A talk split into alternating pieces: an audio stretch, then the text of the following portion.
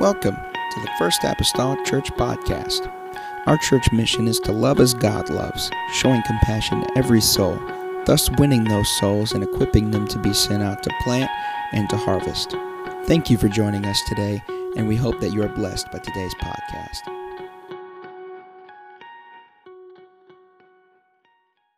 Well, you've probably made it there by now. Hopefully, if not, you can turn your attention to the screen. If I'll help you out, you guys are going to, well, thank you. I got it, but you're doing a great job. Amen. Ecclesiastes chapter 12 and verse 13. The Bible states this, and remember, Ecclesiastes being written by Solomon, and he is experimenting with how life would be without the Lord. Actually, Solomon went through a backslidden state of time in his life. It's everything under the sun that he was considering, life in general, but more importantly, life without the Lord. And he had did some great things, made great grand hanging gardens, and he had employed himself in different means of employment. He had experienced what we would say the full spectrum of life, but did it without God. And so in chapter 12, he's coming to his conclusion. It's kind of almost like a scientific experiment. You've done all the experiments, but now you got to come to your conclusion. And his conclusion is this in verse number 13. He said, "Let us hear the conclusion of the whole matter." He said, "This is what I've learned." He said, "Fear God and keep his commandments, for this is the whole duty of man." He said, "I've experienced everything there is to experience. I've been rich. I've every dynamic of life I have. But this is my conclusion. Man needs to fear God. He needs to keep his commandments, for this is his whole duty." That's quite a conclusion for someone that's experienced the full gamut, if you will, of life without God. Some of you here today have come to that conclusion at different places in your life, maybe that caused your turn to the church, that you know what? It's not really all that it's cracked up to be. Verse number 25 of Joshua 6.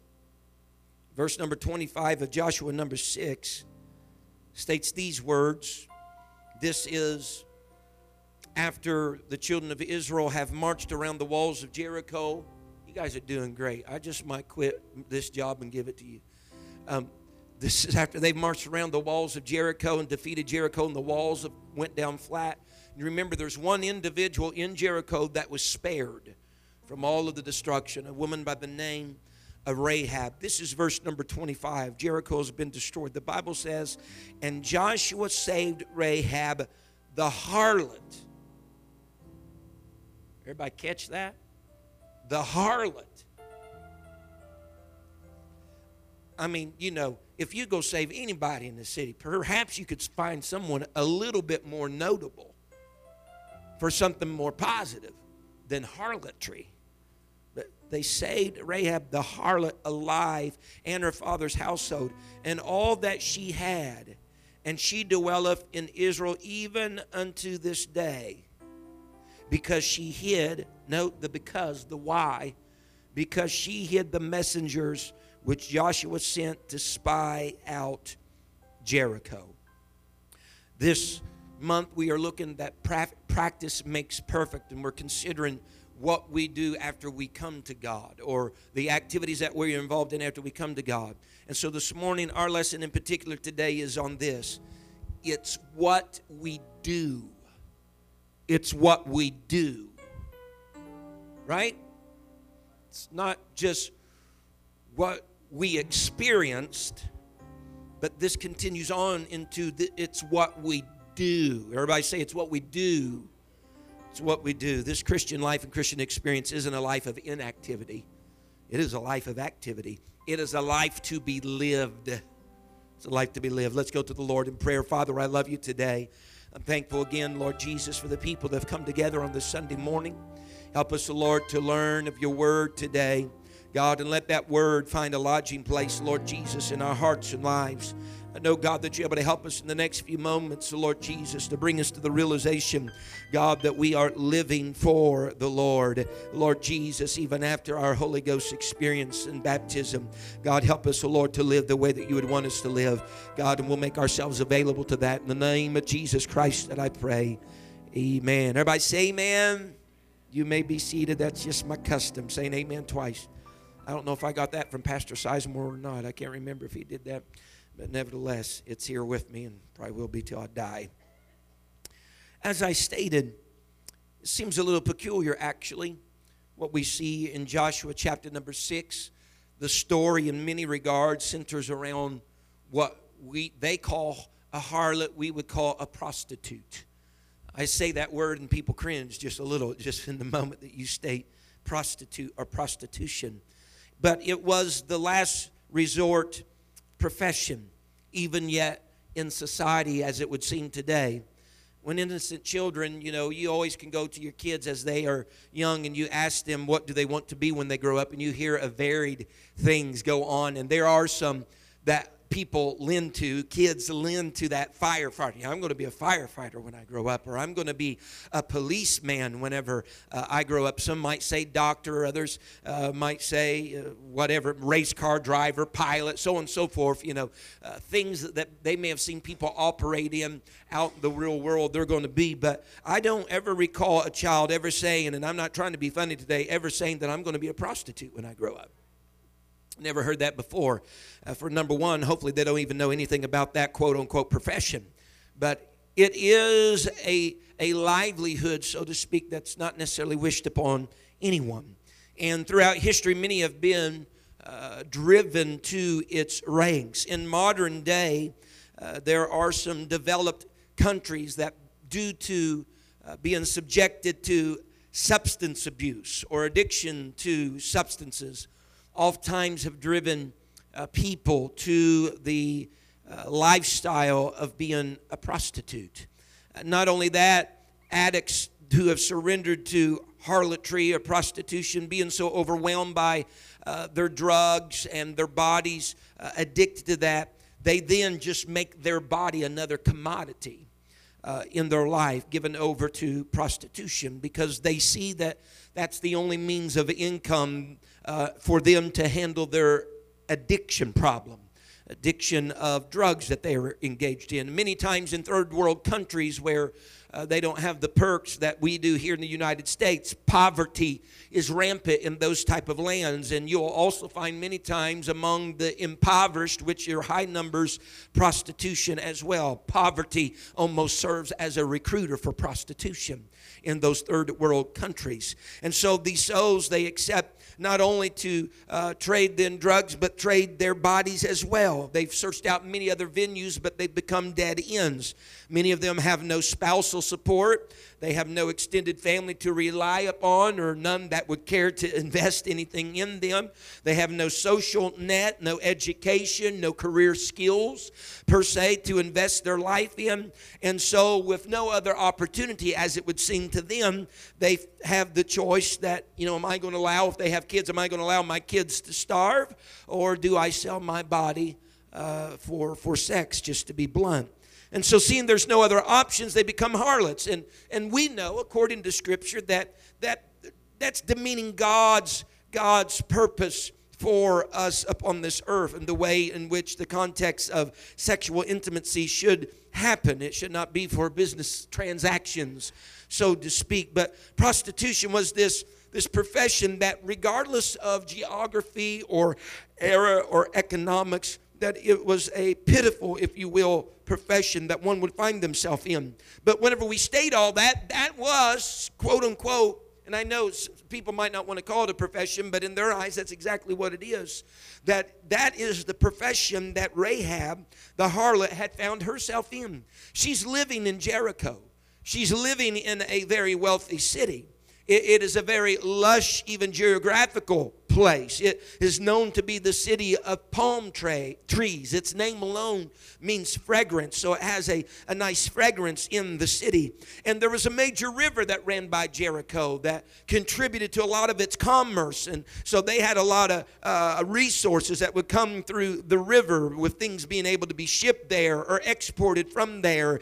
And whenever their fathers then were planning the city, they decided then to put this huge wall around about the city, which history tells us it was such a thick wall. I know we might think just of a brick wall like on a building, but it was such a thick wall. I've read sometimes that they could have abreast sometimes 6 chariots and riders abreast. So this is a thick wall that they had. And so they invested in the protection of their city. And since the wall was so thick, some people had their homes up on the wall, even nestled inside of the wall. And such was the case of Rahab. She had her home there in the wall. It provided enough room for her family, extended family, of even her mom and her dad that we read of in Scripture. But not only that, it allowed her enough privacy to do her business, so to speak, so her clientele wouldn't feel as though it was out in the known, you know, where they were going or what they were doing, because Rahab was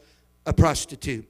And so everything, though, changes in the life and the business of Rahab whenever she is visited one day by 2 Israelite spies that knocked upon her door.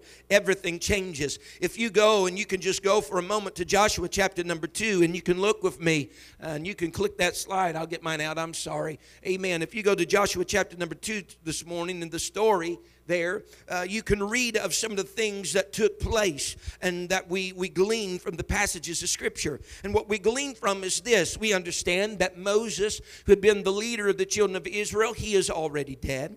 We understand that Joshua has moved into his room now in serving as the new leader of the nation of Israel. We understand that this effort of going into Jericho is their first effort in a renewed pursuit of the promised land. They had already tried this whole thing 40 years earlier, but this is the first time that they have tried again to go into the promised land. We remember that under the prior to this, that Moses took 12 spies into the land to spy it out. Now we see that Joshua is just sending 2 spies into the land.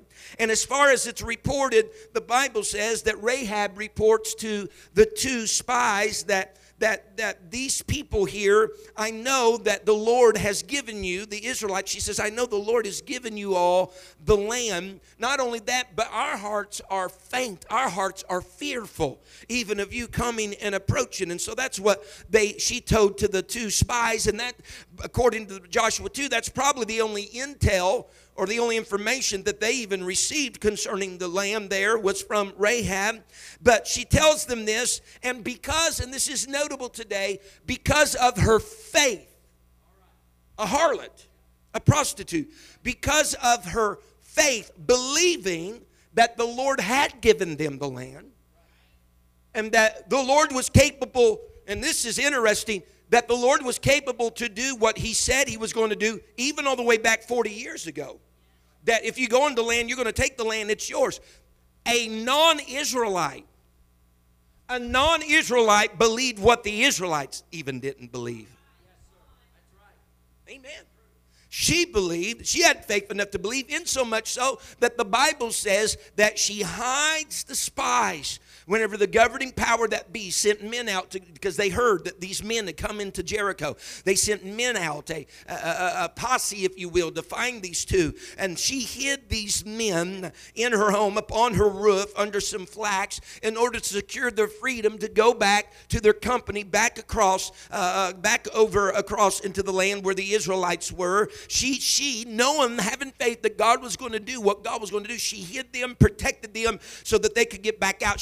She let them down, which is probably a notable part of her story. She let them down a scarlet cord from her window, from her home in the wall, and told them what they needed to do to be successful, to get away and be secured and get back home. And so what all of this tells me this morning is this.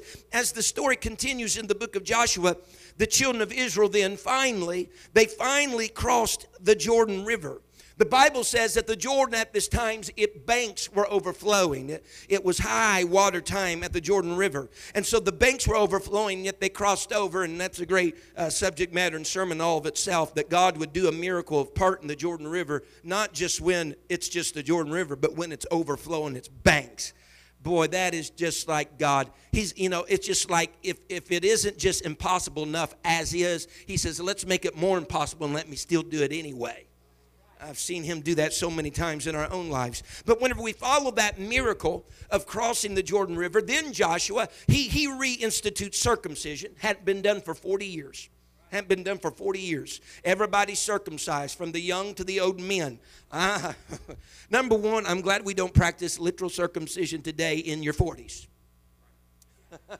Amen. But he took care of everybody concerning that. And then they celebrated Passover. Again, that hadn't been done for 40 years. And then they started, the Bible says, they started eating the food in the land of Canaan. They ate of the corn of the promised land. And the moment that they ate of the corn of the promised land, the manna that they had ate all throughout the 40 years, it stopped. Now, we'll look this a little bit later, but we're kind of getting there. Remember, we're looking at this morning that this is what we do. This is what we do. They had for 40 years depended upon the hand of God to feed them with bread that they didn't have to break no sweat to get. Didn't have to put no seed in the ground. It was provision of heaven. They were being fed. But the moment that they ate of Canaan, that was food. That was the product of somebody doing some work. Now, the corn of the promised land, because somebody invested in the ground, tilled the ground, made sure that they plucked and harvested that. And the moment they got that, they didn't get that from heaven anymore, because it was going to be the product of the work of a man. Look at the scripture here of Joshua 6 and verse number 17. And this is the King James Version. I know sometimes I show you otherwise, but this is the King James. And the city shall be accursed, even it, and all that are therein to the Lord. Only Rahab the harlot shall live, she and all that are with her in the house, because she hid the messengers that went in. She's the only individual. We must let this rest with us today. Jericho, I didn't look it up, but I'm sure they had a good amount of a population. But out of all that population, Rahab is the only one that was safeguarded, her and those that she had got in her house, because she hid the messengers. Amen. After they crossed the Jordan River, all this happened. Then the next thing, this is a Bible story that many of you know from your childhood. I hope you don't mind me going through it today. That then the walls of Jericho fell flat after they'd circled around those for 7 days and seven times on the seventh day, and seemingly silence for all of those days except the last lap around. They blew their trumpets and they shouted, and the walls fell down flat again. When we understand, maybe I'm kind of going a little here and there, understand that this is God taking a miracle to another degree. When you understand that wall was, its span or depth was enough that 6 chariots could be side by side on it. We're not talking about your fence in your backyard.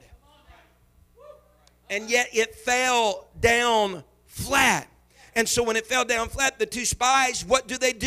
They returned to Rahab, because before they left, they said, Rahab, if you'll just have this scarlet cord in the window, we will know, we will remember where you are. And we'll come and we'll spare you and all that you have gathered together into your house of your family. Look at it in verse number 25 of Joshua 6. And Joshua saved Rahab the harlot, again, alive, and her father's household, and all that she had. And she dwelled in Israel even unto this day, because she hid the messengers which Joshua sent to spy out Jericho. Now this seems, I mean, this blows my mind. They are saving alive, out of all these people, a woman. And I'm not throwing off or casting off on women, all right? But in that day, that was a major thing.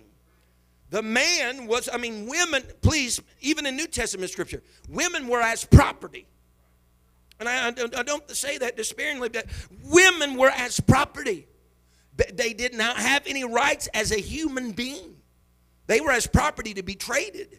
And so, number one, for them to save a woman out of all this. Number two, that it would be a woman with an occupation of harlotry out of all this. just blows my mind. And so we got to start to ask ourselves when we see things like that, and know the culture, women were just like property, and here's a harlot at that. Why in the world would they want to include then that lady out of all Jericho and her to be a prominent figure in this story? Why is Scripture doing this?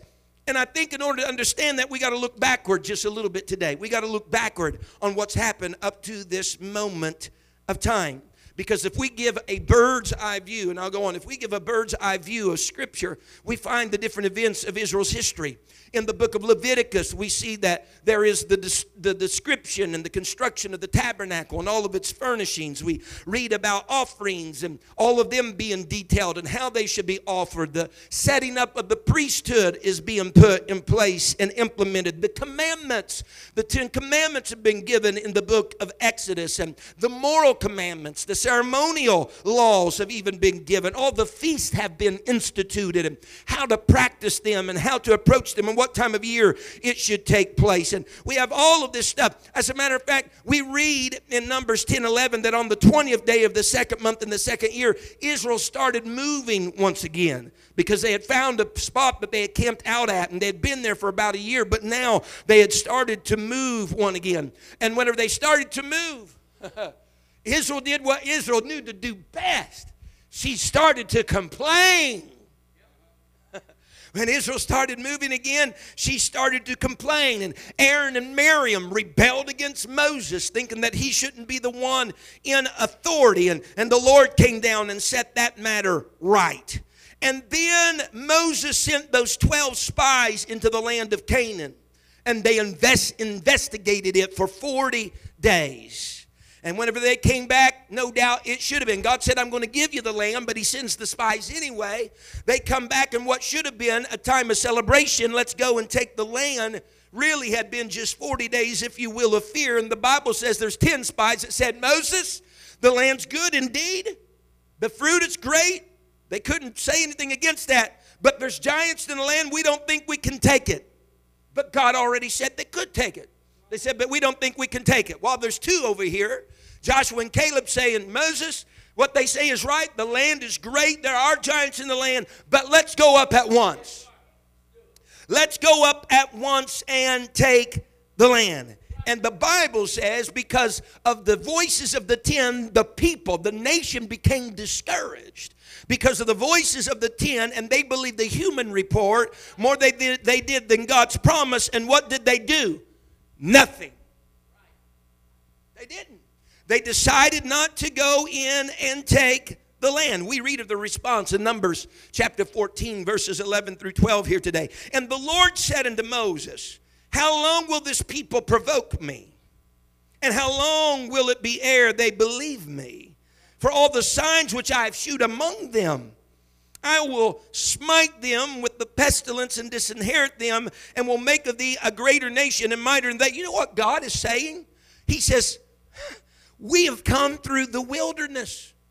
We have come through the wilderness. I've given them water to drink and such, and I've helped them with food along the way, and I've done all these signs. I've even delivered them from Egypt. That should be a pretty big one. Do they not think that by the same power I delivered them from Egypt, I can position them in the land of promise? He says he's a little upset. God's a little upset. As a matter of fact, he wants to just kind of take out the whole nation of Israel. This is what he's telling Moses. I'd just rather take out the whole nation of Israel, and I'll start with you, Moses, and I'll raise another nation. You know how he did with Abraham? He took Abraham in the beginning, basically raised the nation of Israel, through his descendants. He's saying, let's just do away with that. Let's clean this slate, and we'll make you the new Abraham, Moses. I'm glad God is lenient toward us today, because it's hard telling how many times he'd have to make a new nation.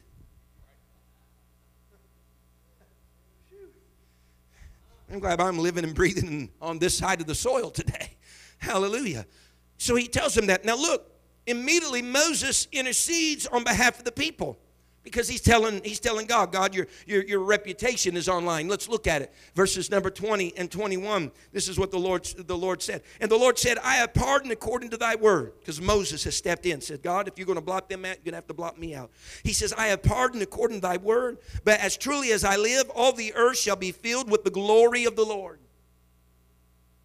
All the earth shall be filled with the glory of the Lord, because all those men which have seen my glory and my miracles which I did in Egypt in the wilderness have tempted me now these 10 times and have not, have not hearkened unto my voice. Surely they shall not see the land which I swear unto their fathers, neither shall any of them that provoke me see it. God said, that's great. I'm going to listen to you, Moses, but we're going to go forward. He said, because my intention is that the glory of the Lord is to fill the land. You remember whenever Moses went up on the mount for 40 days and he came down, and the Bible, even the New Testament, says he had to veil his face because it shone, or it shined, and the people could not even bear to look upon him because it shined. And the Bible even talks of a time that it would begin to fade. The only reason why Moses' face shined is because he had been 40 days in the presence of the Lord. And the only reason why it fades, the reason why Moses' face would fade is if he, if he refrained from getting in the presence of the Lord. What they seen from Moses' face was the glory of the Lord, but the glory of the Lord was seen because Moses had found his place in the presence of the glory. God says, I want the whole world, he said, to see my glory, but they're not going to see his glory unless we go to where his glory is periodically and come from there. We might have fading glory, but we got to refresh his glory upon our life by getting in his glory. Amen. Get into that place where his glory is. And so he says, I'm going to do this. He said, but all these men that's given the heartache, the complaint, and all this stuff, he says, that's tempted me now all these times, that have not hearkened unto my voice. He said, they and their fathers and all them, they will not enter into the land. They might see it from abroad, but they will never enter it. Now look at it. Joshua 5 and verse number 6. I got a lot of scripture today in case anybody's wondering. The Bible says, this is what the word of the Lord says. For the children of Israel walked 40 years in the wilderness, till all the people that were men of war which came out of Egypt were consumed. Because, here's the why, because they obeyed not the voice of the Lord, unto whom the Lord sware that he would not shew them the land which the Lord sware unto their fathers, that he would give us a land that floweth with milk and honey. So this is what it came down to. They're 40 years in the wilderness wandering. They came out of Egypt. They're consumed in the wilderness because, why? They obeyed not the voice of the Lord. What is it? They did not do anything. That's what it comes down to. They did not do anything. So they wander in the wilderness. Here's what we know. They wandered in the wilderness for 40 years, number one, because they did not believe God's first promise that he could have the land. And since they did not believe God's promise, they did not obey God. I want to point out today that those two things go hand in hand. Listen to this statement. If there's anything you receive today, listen to this. As I stated this week, felt like God impressed this on my heart. You will not obey something you do not believe.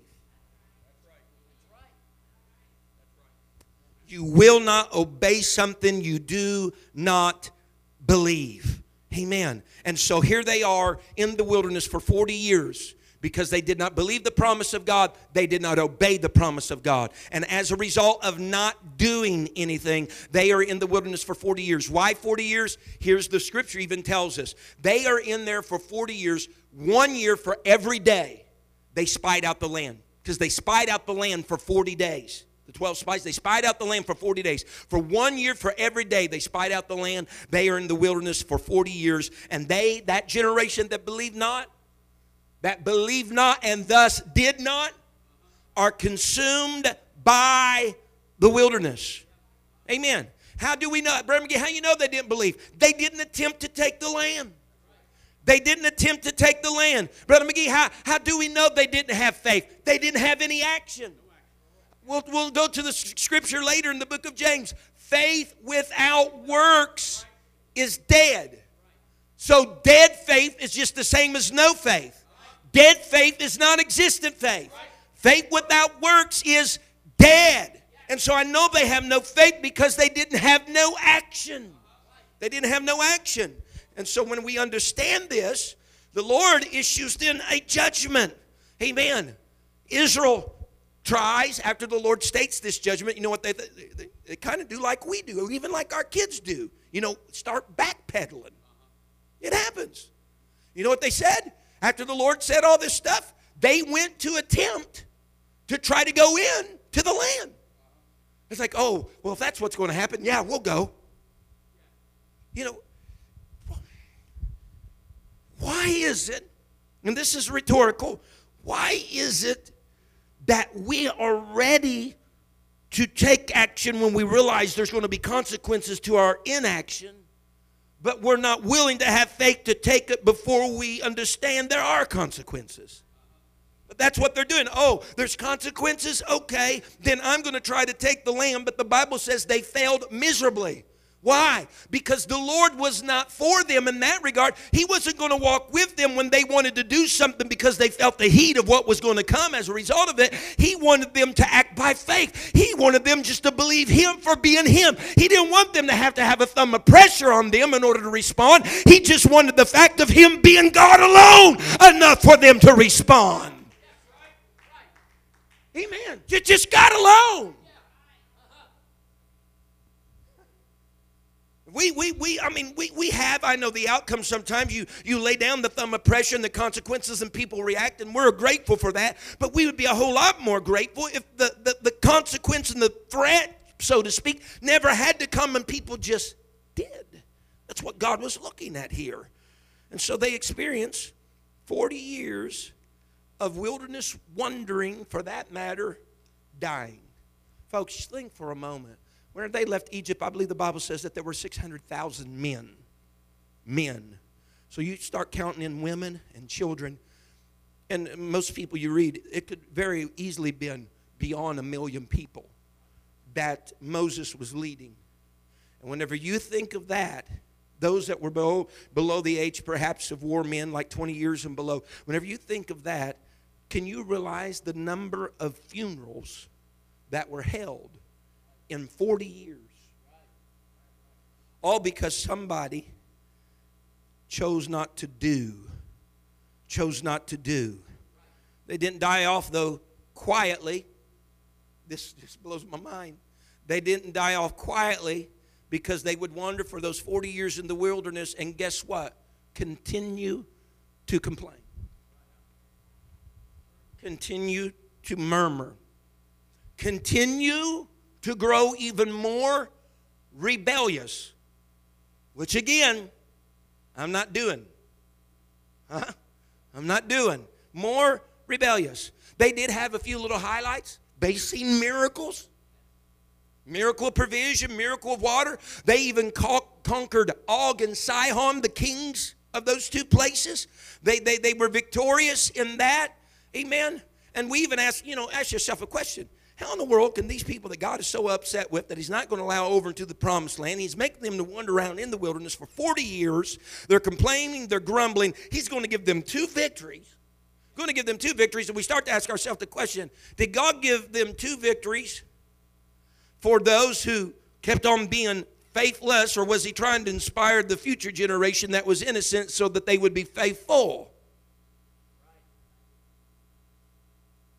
Or, as I was pondering this morning concerning all of this, I wonder if God gave them those two victories to kind of, and I know God isn't this type of attitude. This is my humanity showing forth.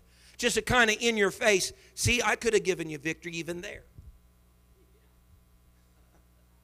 That's my humanity pastor showing out. See, I could have done it. Just to say, see, boys, I could have done it if you just trusted me to do it. I could have even done it right there. And so as the years would go forward, more laws are given, more offerings are created. Worse, look at this. The Levitical, the Numbers, the Exodus form of worship with a tabernacle continues in that 40 years of wandering.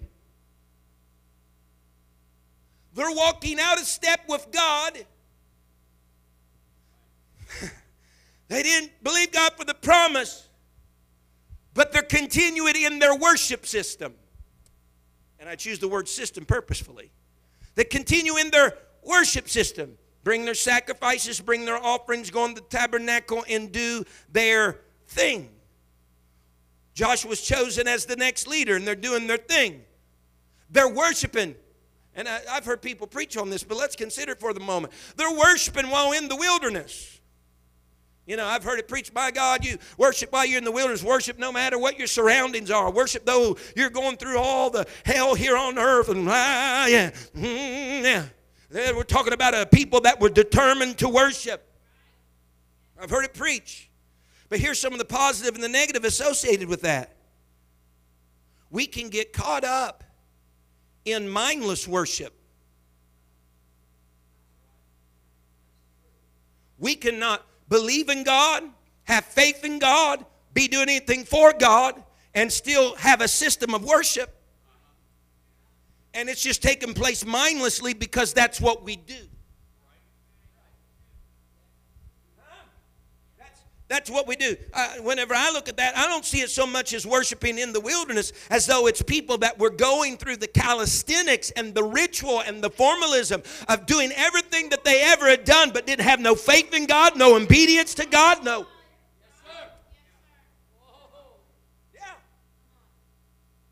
I mean, God even set up his whole worship system for the purpose that people wouldn't enter into mindless worship. You've heard me perhaps teach this before, but the reason why he said if you're going to bring a trespass offering, then it's got to be such and such animal, and you got to bring, you know, so much oil and so much flour. They had all these specifications. It's almost like you had to have a cheat sheet, you know, in your goatskin garment. You know, what am I? Oh, sin offering. So this is required. That is required. Why? Because he wanted people not to enter into the tabernacle mindlessly worshiping. They knew if I'm taking a sin offering, okay, let me think here. You got it? Let me think here. Oh, I got to have that sacrifice, that type of oil in order to go in their worship. So that they weren't just going in there with whatever, doing whatever. They were thinking about what they were doing when they were going in. Honey, it does not change today. It's important that when we walk through those double back doors, we're just not mindlessly coming in here and throwing up a hand or spilling some words out our mouth. But I got to think, do I have a trespass offering I'm bringing today? Is it a peace offering? What do I need to give to God? What does he... What am I doing? Right. What am I doing? Because you don't want to be living in opposition and diametric to God and going through the calisthenics of just a worship then to God. Hallelujah, Lord, we worship you. I told you to go in the land and take it. I don't believe you, God. Hallelujah, I worship you. Hear my voice, keep my commandments, I worship you. And that's fine, we worship God for who he is. But if he is what we are claiming by our worship, then our life will follow through with that same belief in our obedience. So Israel did not enter into the Canaan, the promised land, the first time because they were faithless, which again was evidenced in their lack of action. They did not obey God's direction. They wandered, they complained, they rebelled, and that generation died. They lived on the same diet they'd always... They lived on the same diet they'd always lived on from the day that they left Egypt. That's in a literal sense. Let's think spiritually here. They kept the same diet they always kept from the day they left Egypt. God, I don't know about you, but in my spiritual walk, he's constantly trying to massage my diet. He's introducing some new things. That's for my good.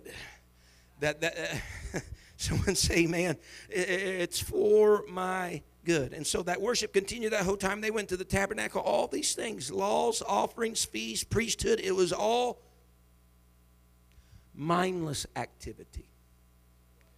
Mindless activity. Then we come to our character. Why Rahab? A nation which was the Lord's treasure box was Israel, but why Rahab? She's a non-Israelite. Joshua 1, if you read chapter 1, the Lord reiterates to Joshua the original promise that he had at first spoke unto Moses. And after that promise for Joshua's generation was validated and made anew and afresh, it's there that we find this story of the two spies in Rahab. And again, it's important that she was a non-Israelite prostitute. Because here, between 40 years of the faithless Israel, their transition is going into a victorious Israel. Look at Hebrews 11 and verse number 31. This is the King James Bible. By faith, this is the hall of faith. This is the chapter of faith in Hebrews 11. By faith, she's in here, folks. Right along Abraham, Jacob, Isaac. Yeah. By faith, the harlot. Important, I think, that it's putting these descriptions here. The harlot Rahab perished not with them that believed not. Now, I think there is an underlying connotation here. It's not that she just didn't perish with those that believed not in Jericho, but that she perished not with those that believed not that were of Israel. Woo! In the wilderness, because she had faith.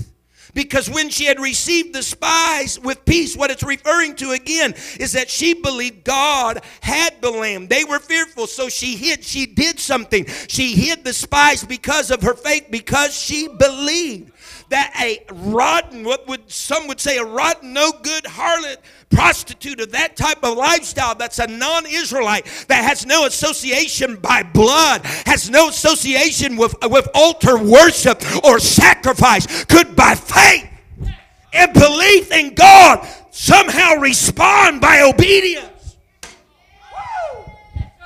Let me tell you something, folks. That is the story of all of our lives. None of us in this place were born a Jew. We were born a non-Israelite. We were born a non-Jew. But your entry into the kingdom of God, what sets you apart from anybody else, is because by faith you believed and responded with obedience by baptism in Jesus' name, repented of your sins, being filled with the baptism, and now you are walking in the Spirit.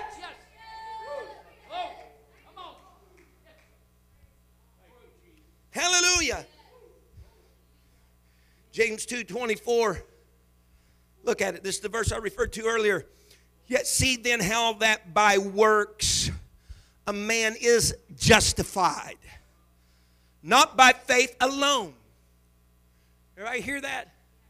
Matter of fact, I have a lot of problems with a lot of denominational societies. I always quote, it's scripture alone, faith alone, all this stuff. That's a bunch of baloney. That's non-biblical. Yeah. It says right here, not by faith alone. Likewise also was not Rahab the harlot justified by works when she had received the messengers and had sent them out another way. For as the body without the spirit is dead, so faith without works is dead also. So we're looking at here what we're seeing, and James describes it very well in the book of James. We're not looking at a works-only type of paradigm or a faith-only paradigm. We're looking at a faith-works paradigm. Exactly. Yes. Amen. We're looking at a faith-works paradigm here. And so whenever Israel was faith, their faithlessness, that revealed just their inaction. That revealed them not doing anything. That revealed their disobedience. But Rahab, because of her faith, it was revealed in what she did, her action of hiding the spies. And so it's included at this juncture in Joshua because it wanted to illustrate faith. And let me tell you, faith that hour and in this hour is more than just a mental knowledge of the Lord. It's more than just a verbal confession of his coming victory. No, it required something. She acted on her faith. And so if Israel was going to be successful in their second attempt into the land of promise, God is marking something strong right here. It's going to only come through obedience, and obedience only happens because you believe, and that is all attached to faith. Because faith includes action. going on without action and without obedience to the Lord's directions, we do not enter. We do not enter into His promised land. In many regards, we end up like those that are wandering, experiencing glimpses of His power, even the miraculous, going through our form of worship, but do not enter into the promised land. Someone say amen.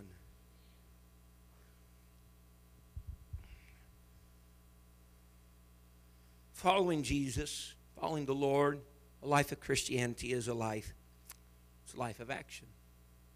The disciples in the New Testament, they were called to a life of action, being obedient and following, literally following the Lord, acting upon the spiritual direction and dictates that He gives us in our life.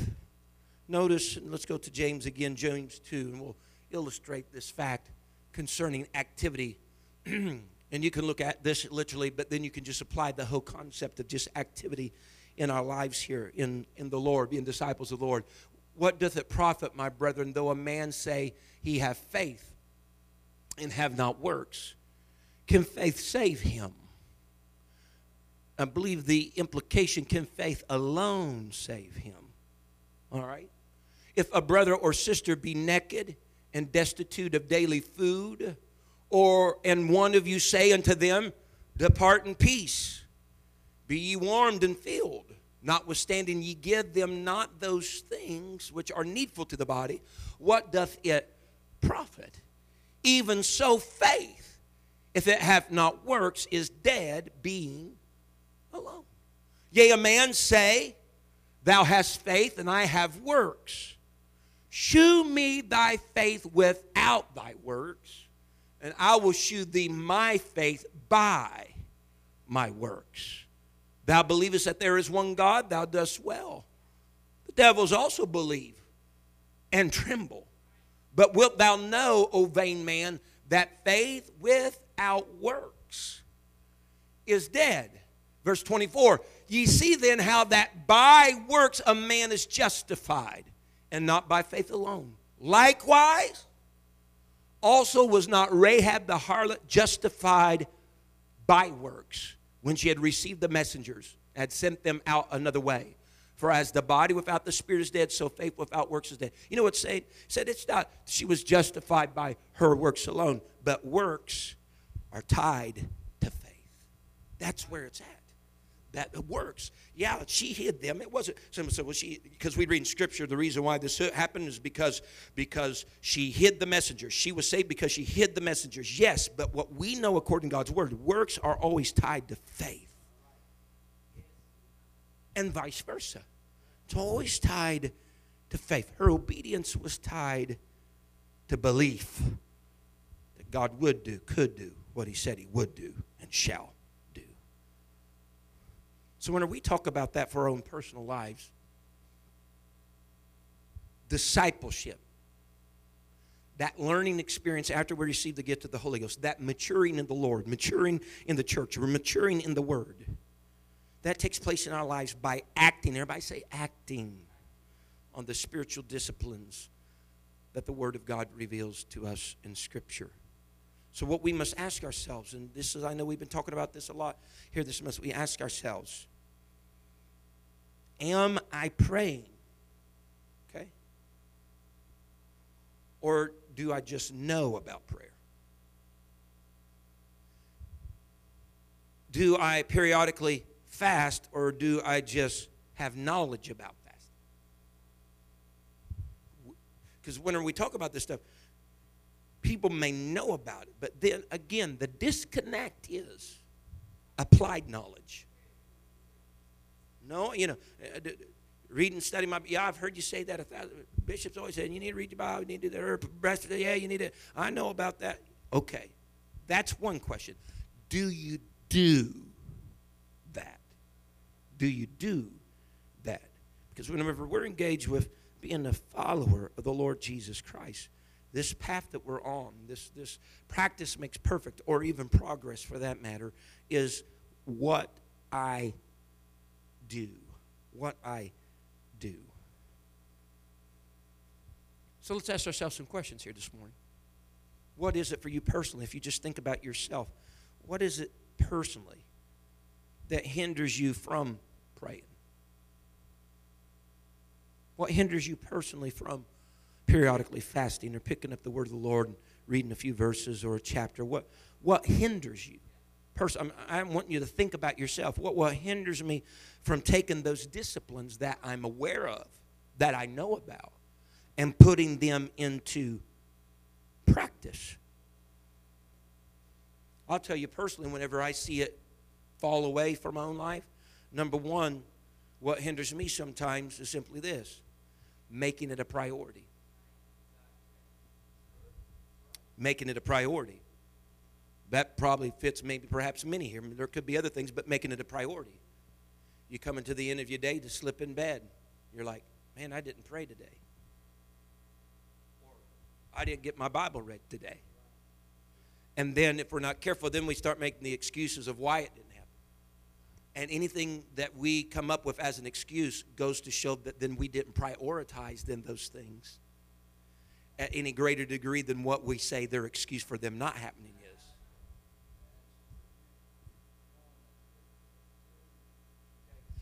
So making them a priority, I believe, is a big reason, or what we would maybe term as a hindrance to not getting them done. Or as I already said, some of it just simply comes down to follow through. You know, and we'll say we didn't have the time. Again, you come up probably with any excuse out there, and I'll say this: well, that goes back to priority. That goes back to priority. There's some days that I write down on my particular day in my calendar, the next day, sometimes the night before, I start writing down everything that I need to do. Everything I need to do the next day. And many times the way that I'm geared, I put in there the way what needs to be done first, that I believe it deemed takes priority of some of the other things. Like if some of the other things at the bottom left don't get done that day, okay, I'll move them to the next day. But so I kind of prioritize.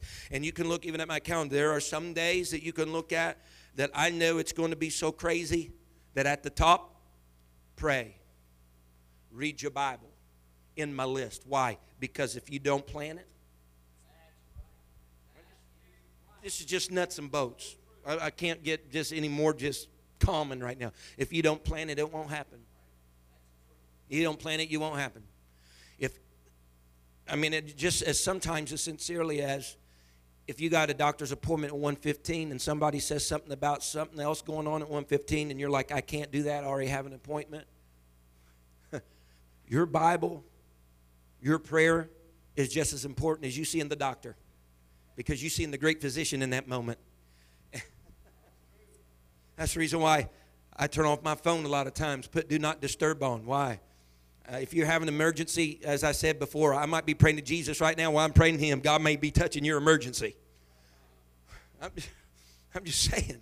And so you got to make it important. And so, again, what are then some ways, Brother McGee, to overcome some of this hindrance? Do it first. Do it first. You don't have to. I'm not saying you have to. The Bible speaks many times. Lord got up while before it was day, and he prayed, but then they prayed in the morning, midday, and at noon. There's prayers taking place at night, so I'm not going to tell you if you're not doing it in the morning, you're a sinner. Bless God, you're going straight to a devil's hell. No, I'm not saying all that. But what I'm saying is this: if you're finding yourself where the day goes by and you're not getting it done, then maybe you need to try it first. Maybe you need to try it first, because some of those things need to be non-negotiables. So I'm coming to a close. Brother Mason, if you help me out here to music. Coming to a close.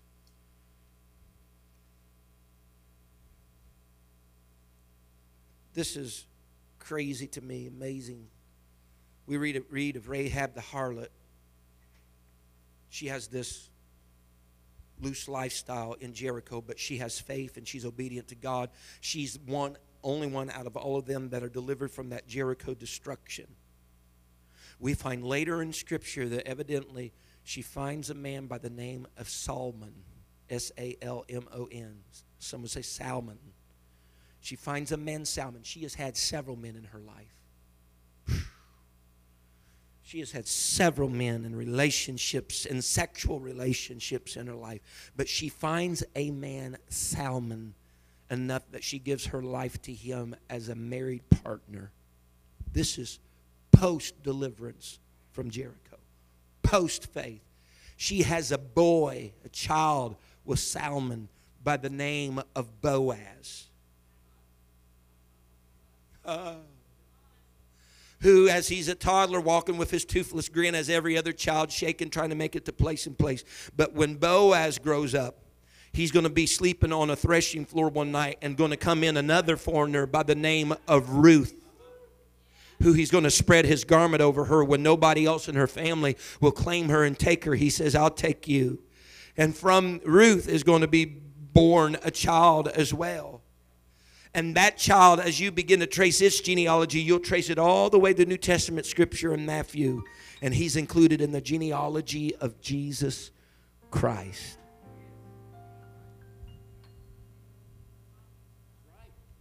Because a woman had faith and belief, and that by virtue of it obeyed.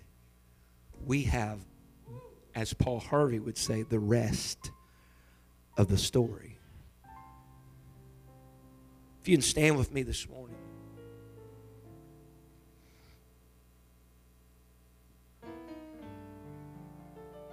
Her faith and obedience that day was forever a life-changing choice. Found a man that she could be with for life, Brother Fred, rather than one night by night. Had a child tied to the legacy of the Lord Jesus Christ by the choice, operating in obedience, driven by her faith.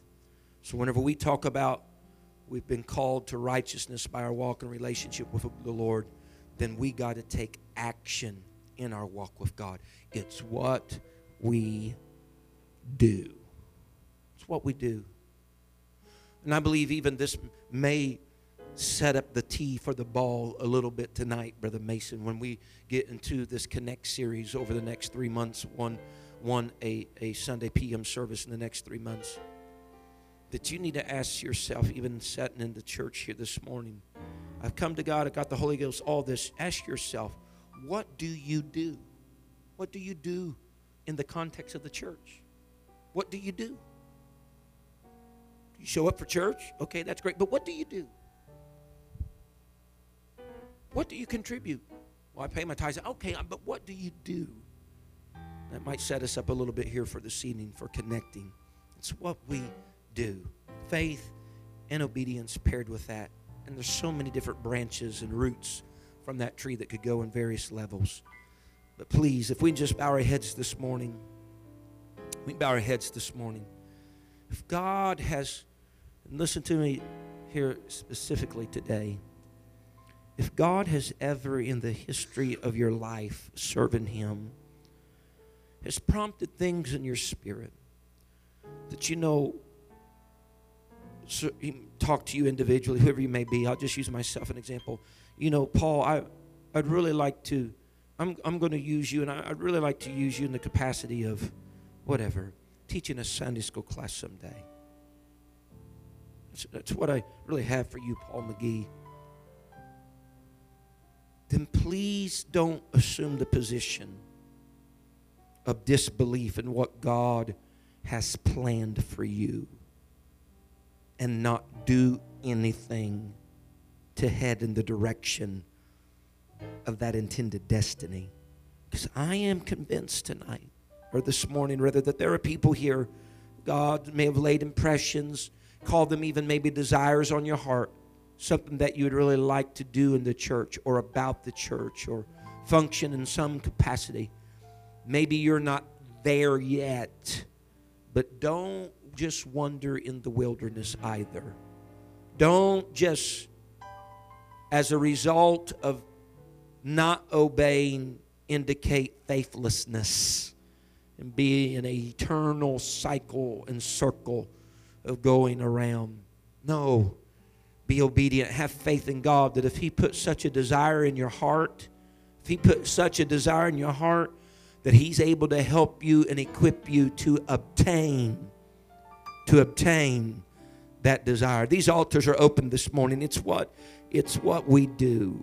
It's what we do. These altars are open today. God, I want Jesus to be obedient because I have belief and faith, Lord.